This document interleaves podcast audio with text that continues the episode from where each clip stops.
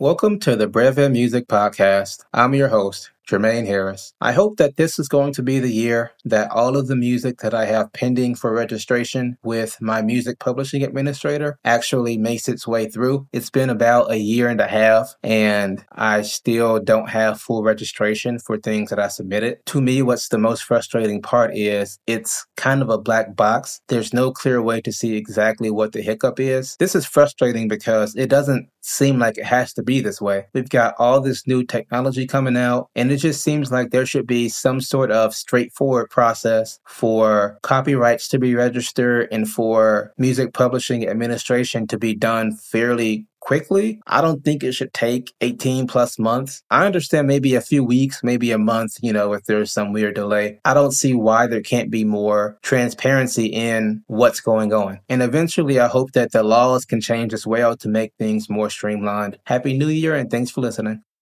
Thank you for listening to the Breve Music Podcast.